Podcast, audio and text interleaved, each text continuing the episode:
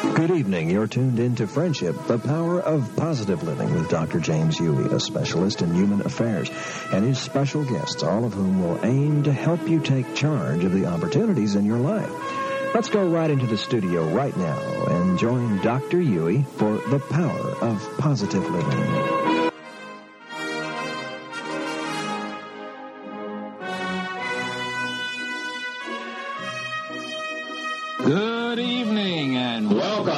Friendship Radio and to the grand march through life.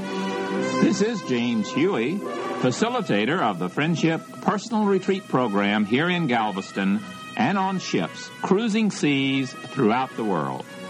Offering the gift of listening hospitality, I invite you to join me here on KGBC, Friendship Radio for Southeast Texas, as we explore topics to enrich the quality of your life.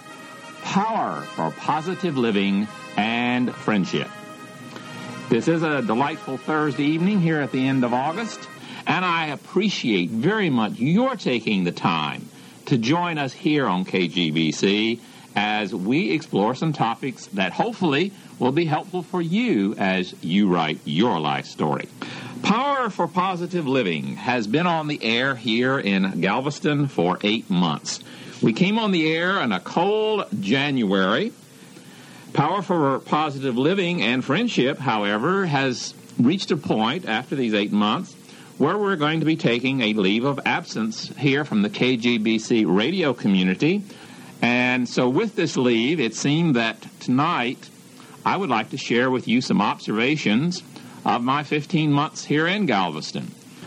I guess the first thing that has really hit me and has been reinforced over and over again is that listeners are rare. People who will take the time and make the effort to really hear what someone is wanting to say and share, it, they are extremely, extremely rare. Most of us still like to talk about ourselves, and if we can't talk about ourselves, we'll generally want to talk about someone else who isn't present. And unfortunately, one of the last things that comes across is the person who says, I will listen to you and let you talk about whatever you wish to do so.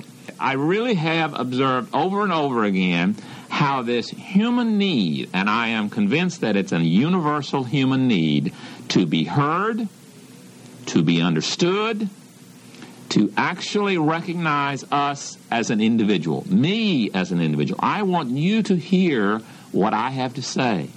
All over the world, people have a need to be recognized as unique human beings. So I recognize once again those of us who are willing to make the effort and who are able to give what I call a very valued gift, they are rare. And I guess that's probably one reason why friendship was formed in the first place. It's giving the gift to another human being. And it is so wonderful when another human being recognizes that the listener also needs the gift to be heard. One of the things that I have found and have really had some had to come to grips with over the years personally is the realization of how many people appreciate the gift of listening to them, but how rare and difficult it is for many of them to return it. And to recognize that because I, James Huey, happen to be a good listener, I also have a need to be heard. And when I find someone who is a good listener, I recognize that I have really run into a very unique and delightful treasure. I guess another thing that has come along and come back to make a point with me in these last months, I never really know the emotional, the physical, social, or spiritual load that another person is carrying. I know it's so easy to listen to someone and put it into context of how we see things, of our experience. When I listen to a person, I have to work to hear it as it is coming from them, not having it translated, not having it diluted, not having it enhanced, or redirected through my emotional, physical, social, or spiritual perceptions. But we never really know what another person is carrying. And I guess that's something that is, to me, I want to always be able to recall that I only know what you, as another human being, are willing and able to tell me. I want to know, but I cannot have the gift of mind reading, and I will only know those things which you are willing to share with me. A third thing that came to me this afternoon as I was trying to put together some ideas that might be helpful is that I have learned again, over and over, probably every month, that life is full of positives and life is full of negatives. You and I get to choose the focus of our lives. Unfortunately, it's been my observation that we as human beings oftentimes may devote more energy to changing the cards we are dealt in life rather than balancing this desire to change the cards, balancing it with how you and I choose to play with the cards that we are dealt. Or how we choose to play with what happens to us based on what other people decide for their lives. Life is full of positives and negatives. That is true. You've heard the old adage, and you've probably heard it here on this program many times. The glass can be half full or it can be half empty. We get to choose. But oftentimes, a lot of things that happen to us are dictated by other individuals. For example, if I am driving along and someone hits my car, then my life is affected by a decision of another. If someone calls and says something negative to me, I will be affected by the degree that I decide to respond and how I decide to respond. I believe very sincerely probably if there's anything that I have as a conviction of mine, is that you and I have the power to choose whether we wish to focus primarily on the positive or the negative. Now, does choosing the positive mean that if I think positive and I choose all this positive thinking, that the negative is going to evaporate or disappear? No, of course not. That's not going to happen. But I do have the power to choose which way I want to focus. And that, I believe, is the important message. The point I share with you is that no matter where we are and no matter what has happened to us, our life is full of positives and negatives. You and I get to choose that focus. And I hope that we will not underestimate our power to choose the positive. Another point that I'd like to share with you here is that some people are basically uncomfortable with positive stroking. Now, you know, this was kind of a shock to me because I thought all of us want to feel good. All of us want to have a chance to think and feel in a, in a positive, nurturing, affirming sense. But the reality is, we've heard this phrase before, but different strokes for different folks. And that's true with positive. What makes me feel positive or behave in a positive manner does not guarantee that it's going to be the same for another. And yet, as I have shared with you before, like for example, I like to touch people. I like to look at people. But I have found these as being very positive ways to communicate feelings of affirmation and strength for me. But once again, other people can take these same behaviors and say, why are you staring at me? Or you've trespassed over a personal boundary. Who basically defines what's positive? Each of us as individuals. It isn't for your friend or your neighbor or your spouse or your parents or your children or your employer or anyone else to define what's positive in your life. We have the power to label things like what is of value we have the power to label what is success. That's important. And as I stress the fact that while some people are uncomfortable with positive strokes, I am saying positive strokes as defined by me. some people are uncomfortable with positive strokes as defined by you. But I believe that all of us want the positive strokes. It's trying to listen, and we go back to that very first statement that I shared with you earlier. Do we listen to what someone is telling us is positive? Or do we like what most of us find very easy to do, saying, well, this is positive for me, so therefore it must be positive for you? Unfortunately, I think most of us, as I say, do the second. I encourage that as you give the gift of listening, and as you want to define positive things in other people's life, you must listen. You need to listen. You have to listen so that they can tell you because you can only know what someone is willing and able to tell you. The power to feel and behave positively in your life will not come externally. It will come internally within you. You have the power to define positive strokes, positive self-image, positive self-esteem for your life, just like I have the power to define it for my life. I define what is valuable to me. I define what is successful to me, just like you will be able to do the same for you. Another thing that I'd like to share with you this evening here as we kind of reminisce over these uh, last eight months is the realization that the culture that you and I live in is full of what I call emotional cancer. Now, that's kind of strong words, but basically, I believe that emotional cancer is defined by me as perfectionistic expectations. The perfectionistic expectations that we as human beings have of ourselves and of each other.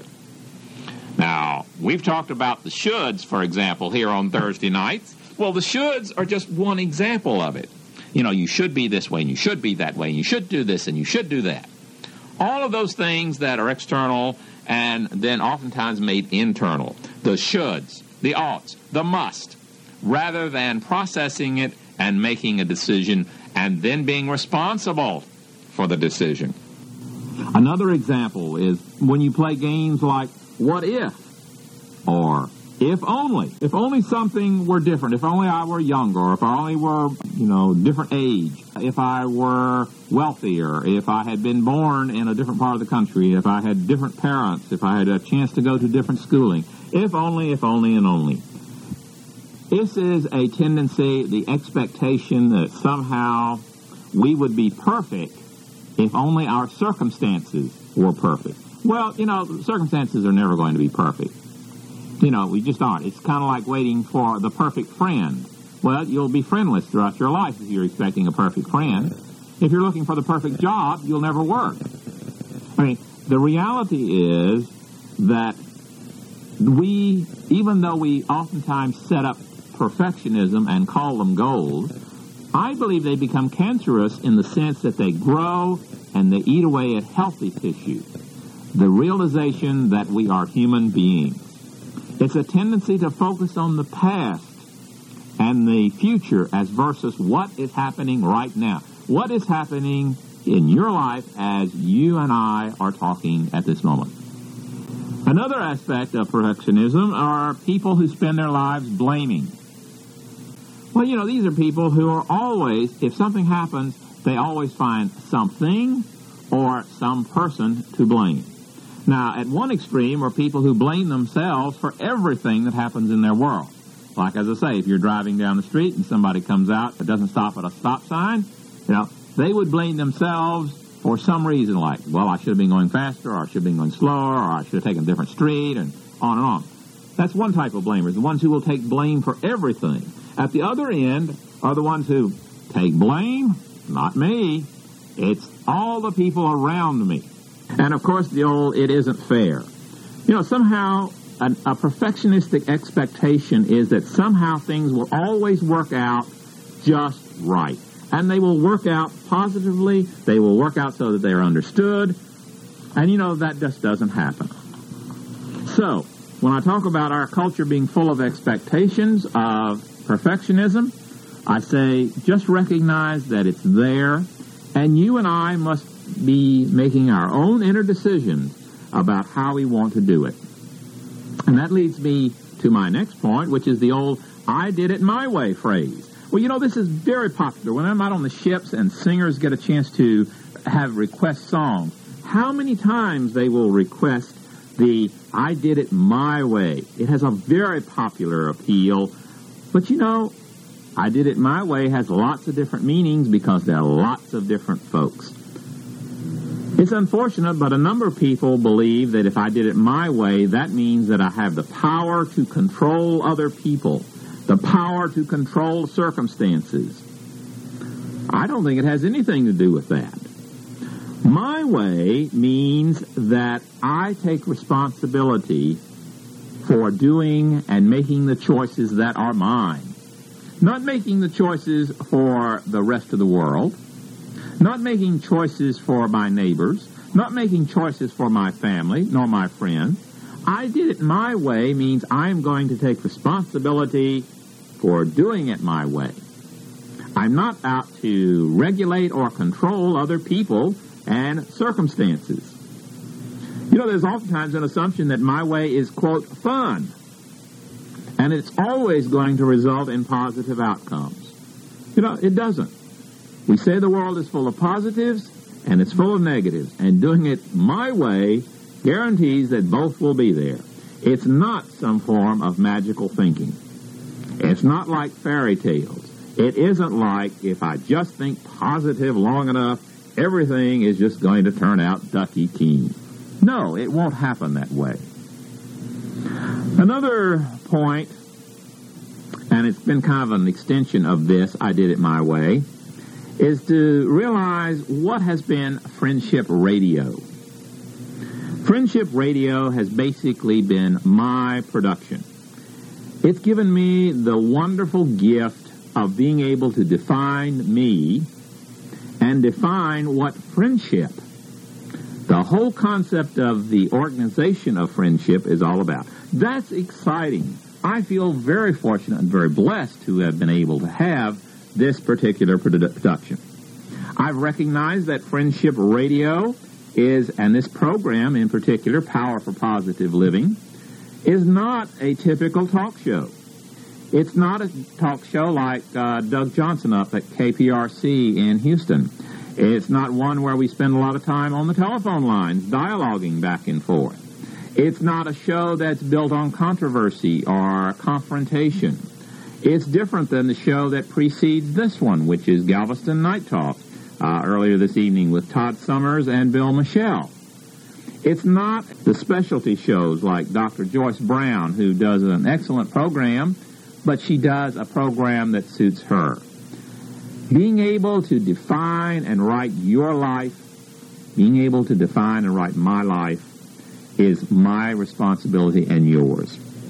I do not, for example, find Friendship Radio like a program my nephews, and I've mentioned them here on Thursday nights, because once again, they are so affirming and they give one of the most delightful gifts and the things that keep their uncle relatively healthy. And I think I stay healthy most of the time, but one of the things they give is this unconditional love, unconditional accepting. As I've shared with you before, if I were to sit here and read the telephone directory of Galveston County, they would think it was great. Why? Because they accept me as I am and they affirm and nurture. They don't emphasize the differences, they affirm me as a person. This is the gift I can hope that I can give to others. So when I do Friendship Radio, I'm not trying to be like, for example, their favorite program, which is on WSB uh, 750. It's one of those clear channel uh, radio stations in Atlanta. And there's a program called Off the Wall with David Paul.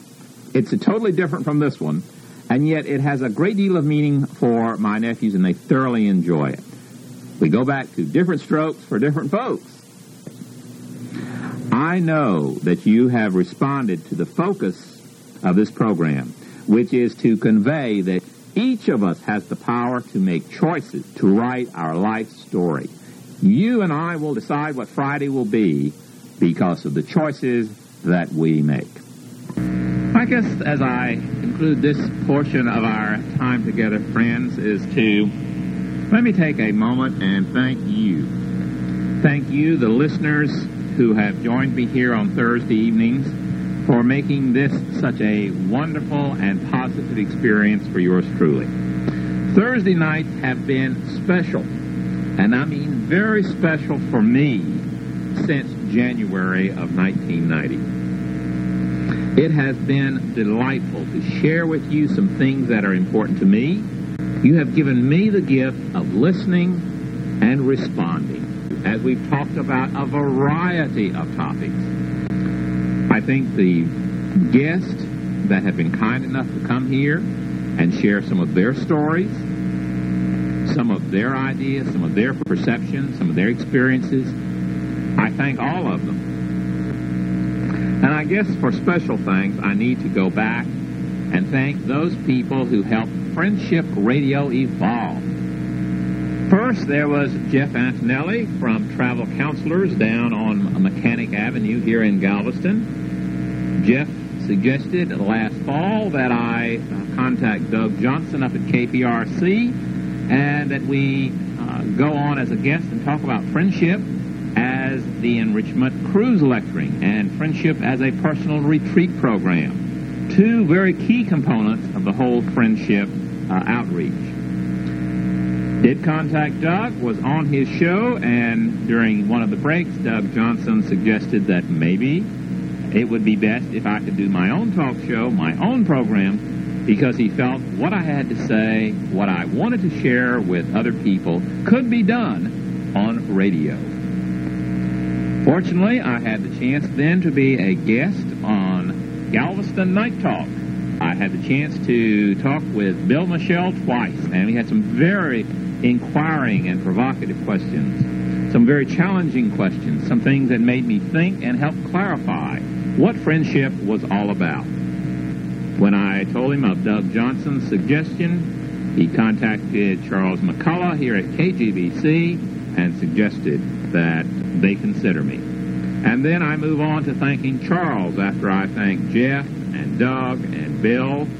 I thank Charles McCullough here at KGBC for the opportunity to create Friendship Radio, to believe in the goals of Friendship Radio, and most of all for his support in letting me do it my way. And I can't help but realize that all of the things that I have learned have been me having the opportunity to take responsibility for the things that have gone well during these last eight months and probably a little bit of the responsibility for some of the faux pas we've had.